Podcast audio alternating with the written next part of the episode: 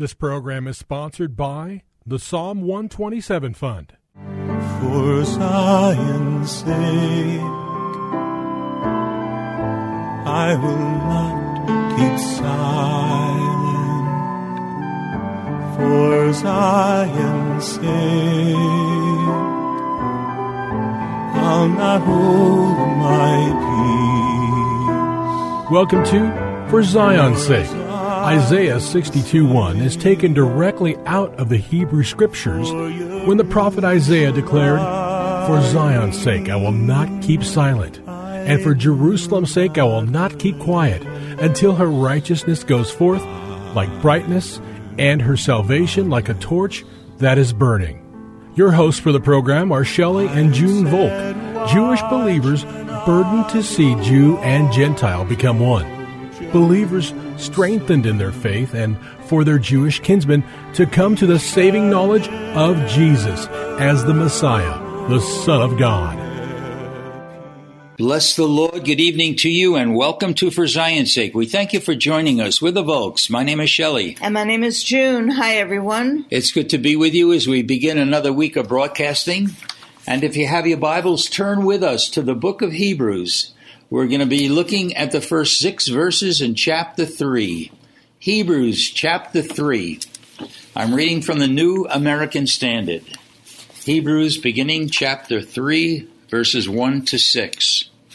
Therefore, holy brethren, partakers of a heavenly calling, consider Jesus, the apostle and high priest of our confession he was faithful to him who appointed him, as Moses also was in all his house. For he has been counted worthy of more glory than Moses, by just so much as the builder of the house has more honor than the house. For every house is built by someone, but the builder of all things is God. Now Moses was faithful in all his house as a servant for a testimony of those things which were to be spoken later. But Christ was faithful as a son over his house, whose house we are, if we hold fast our confidence and the boast of our hope firm until the end. Junie, the book of Hebrews is a very special book, as every book is really, but this was written primarily to the Hebrew believers in the first century church. But what this word speaks of, and two, is to all of us. So it has application, whatever our background was. And I just want to say, as we look at these verses, the beginning says, Therefore, holy brethren, partakers of a heavenly calling, consider Jesus. That word in Greek for consider means to observe, to contemplate, to perceive with thought, versus perception of the senses. In other words, this is not something emotional, emotional. This is to receive with deep thought, to discern, to apprehend, to apprehend as well as to understand fully. So right away, there seems to be significance about this book that we should all apprehend. So the contents basically of Hebrews chapter 3, the first six verses, is speaking about Jesus the mediator of a new covenant is really much higher than Moses, who was the mediator of an old covenant. And we see why. Because in verse 6 it says, Jesus, the Son of God, and Lord over the house of God, while Moses, the servant of God, was faithful in the house of God. So Jesus was the builder of this house, and we're going to see who the house of God really is. And it's interesting, Shelley, because we know after Moses received the law on Mount Sinai, the Aaronic priesthood began through Moses' brother Aaron. And here we see in verse 1 that we have to consider the heavenly calling and pay attention to Jesus, the apostle and high priest, whom we confessed as ours when we embraced the faith. And so, what is amazing with that, Shelley, is that Jesus was born, lived, and died King of the Jews. He was the Son of God, and here he's called the Apostle and High Priest. Isn't that interesting, Shelley, that a king couldn't be a priest? Either you were a priest or a king, other than Melchizedek.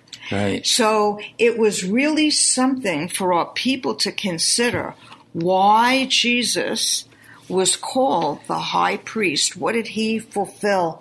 So just in comparing Moses and Jesus this week, I think we have to really consider this calling.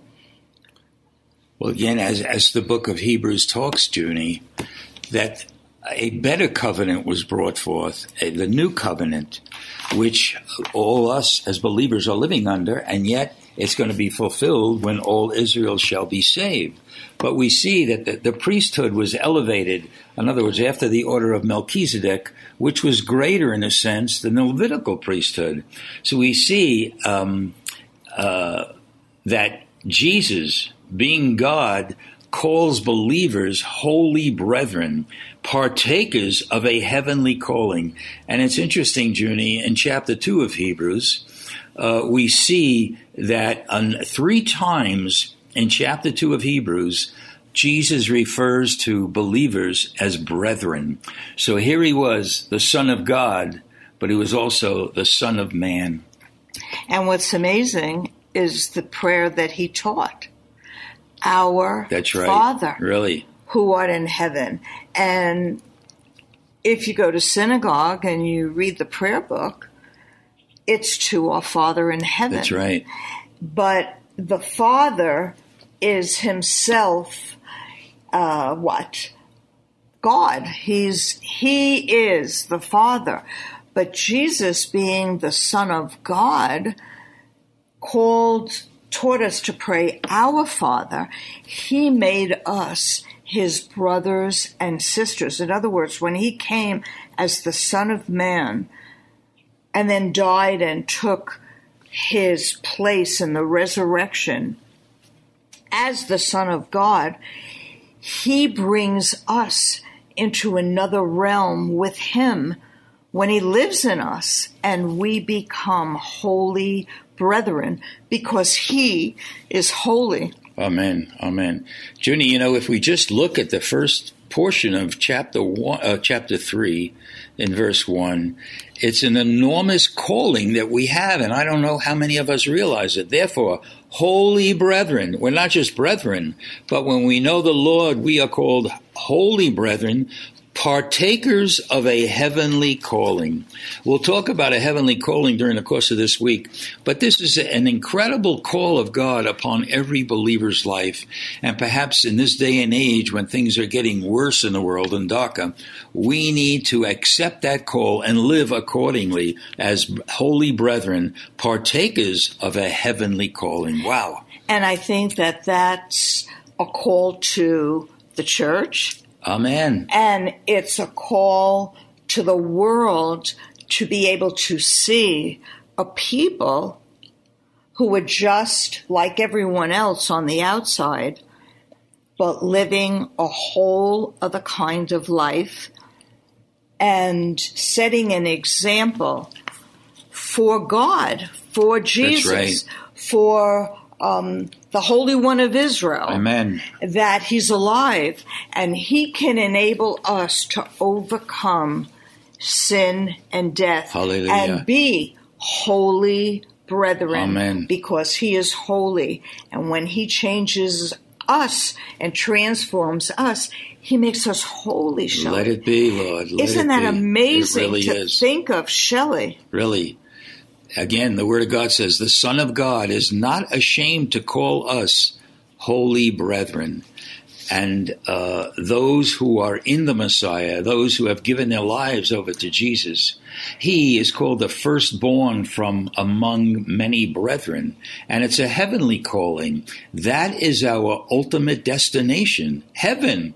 So even though we are earthbound, but we are uh, guided by how we live that our ultimate call is a heavenly calling.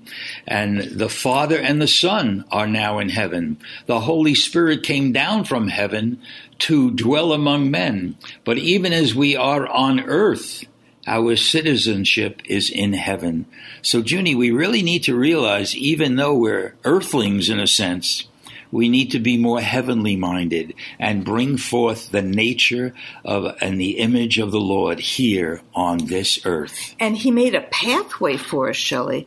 He showed us the way by the way he lived. That's right. And ultimately, the last day of his life spoke volumes. And even when he was in the tomb, it couldn't hold him. That's right. He set people free while he was in the tomb. Isn't that amazing? Really? And he was raised from the dead. Hallelujah. And Thank if you, we Lord. really can grasp what that means, that the resurrected Messiah, Christ, the anointed one, lives in everyone Thank you, who Lord. gives their heart to him, who calls upon him, who asks him to transform us into his image and his likeness, and then we become Shelley. Holy, Holy brethren, brethren. with a heavenly calling. Oh, really, so powerful, Junie. Really. So again, uh, as we said before, the word consider is very important. And it says, consider Jesus, the apostle and high priest of our confession. Again, this too is significant. And what is one of the basic characteristics of an apostle? It is one sent by God, and Jesus was sent by his Father and was obedient to his mission. And Jesus is spoken of in the Gospel of Matthew and the Gospel of John, among other places, as one sent by God. And may we realize that we've been called by God, and whatever we are called to do, we need to know that we are sent by God, having that apostolic character and nature within our lives. And it's so important, Shelley, because in today's generation, people are called or name this, themselves apostles. Really? But the apostle, what what is the stamp that makes one apostle is being sent by God. Amen. Amen. And again, Junie, in the New American, it says, uh, he is uh, the apostle and high priest of our confession. It's interesting. I believe in the King James Version it says profession, but confession is a very important word. The word of God says, Who, Whosoever shall confess me before men, will I confess before my Father and before the angels. So, what does it talk about being a saved person? With our hearts we believe, and with our mouth we confess. And if we believe, how, what should we confess? We should be, we should confess that we are the brethren of the Lord and partakers of a holy calling, which means God is telling all of us to start living a heavenly minded life rather than an earthbound life. Father, we thank you. Thank Even you, just Lord. looking at this introduction, Yes, Lord. there's so much to chew on and so much to digest. And that may we take these verses serious and start living a holy brethren type life, confessing the Lord wherever we go. We pray this in Yeshua's holy name. Amen. For Zion's sake. Thank you for joining us this evening. If you would like to get in touch with Shelley and June, you can write to them at P.O. Box 1784, Scottsdale, Arizona 85252. That's P.O. Box 1784, Scottsdale, Arizona 85252. And you can also contact them on their website, shelleyandjunevolk.com. That's shelleyandjunevolk.com. Until next time, the Lord bless thee and keep thee. The Lord make his face to shine upon thee and be gracious unto thee. The Lord lift up his countenance upon thee and give thee peace. This program was sponsored by the Psalm 127 Fund.